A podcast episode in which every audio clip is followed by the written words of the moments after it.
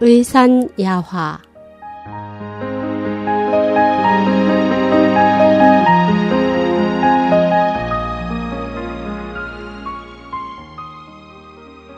한방은 응급질환에도 효과적.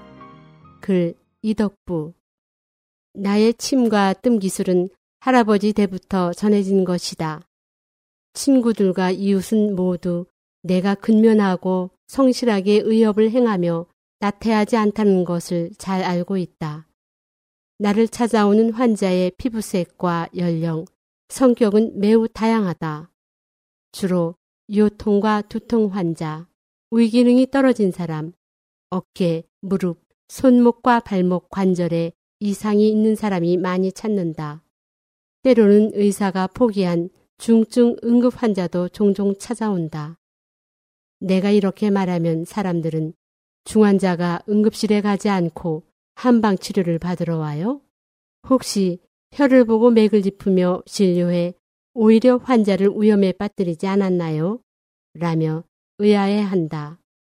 사람들은 흔히 한의학이 만성병에 효과가 있을 뿐 응급질환에는 소용이 없다고 생각한다. 하지만 급히 수술이 필요하거나 내장이 파열되어 대량의 출혈이 있는 경우를 제외하고는 한의학 역시 생명과 신체 각 부위를 보존할 수 있는 최고의 선택이다. 응급실을 찾는 사람들의 80%는 가슴 통증, 객혈, 일사병, 기절, 천식, 발작 등 자신이 통제할 수 없거나 참을 수 없는 응급질환이다. 하지만 종합병원에서 진료받으려면 두세 달씩 기다리는 경우가 흔해 어쩔 수 없어 응급실로 향한다. 그러나 침과 뜸 치료는 비교적 접근이 쉽고 환자의 증상을 즉시 호전시키거나 통증을 억제해 환자를 편안히 해줄 수 있다. 침, 뜸으로 응급질환을 다스리는 것은 아주 오랜 역사가 있다. 사기, 편작 창공 열전에는 편작이 침과 뜸으로 과국 태자를 치료해 기사 회생시킨 이야기가 전해진다. 또한 동진시대 가롱의 주후 비급방에는 침과 뜸으로 갑자기 사망하거나 혼절한 사람을 치료한 기록이 있으며 수나라 때 소원방이 지은 제병 후원론 중에도 침과 뜸으로 중풍 및 각종 심장 질환을 치료했다는 내용이 있다. 당나라 때 손사막에 저술한 비급 천금 약방에는 침과 뜸으로 중풍, 토사광란, 소변이 막히거나 심하게 하혈하는 증상, 피를 토하거나 허리가 붓는 증상, 뱀에 물리거나 미친 개에게 물린 증상 등 다양한 응급질환을 치료한 이야기가 상세히 기재되어 있다.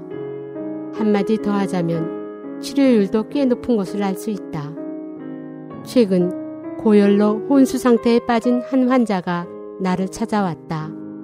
그는 각종 약물에 과민 반응을 보였고 온몸은 약물로 두드러기가 생긴 상태였다.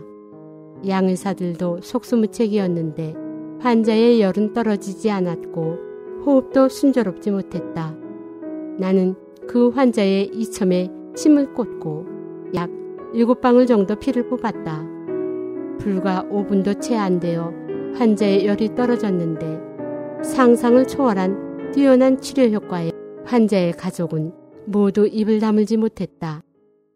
양약으로 치료할 수 없는 환자의 고열을 어떻게 이첨 하나로 잡을 수 있었을까?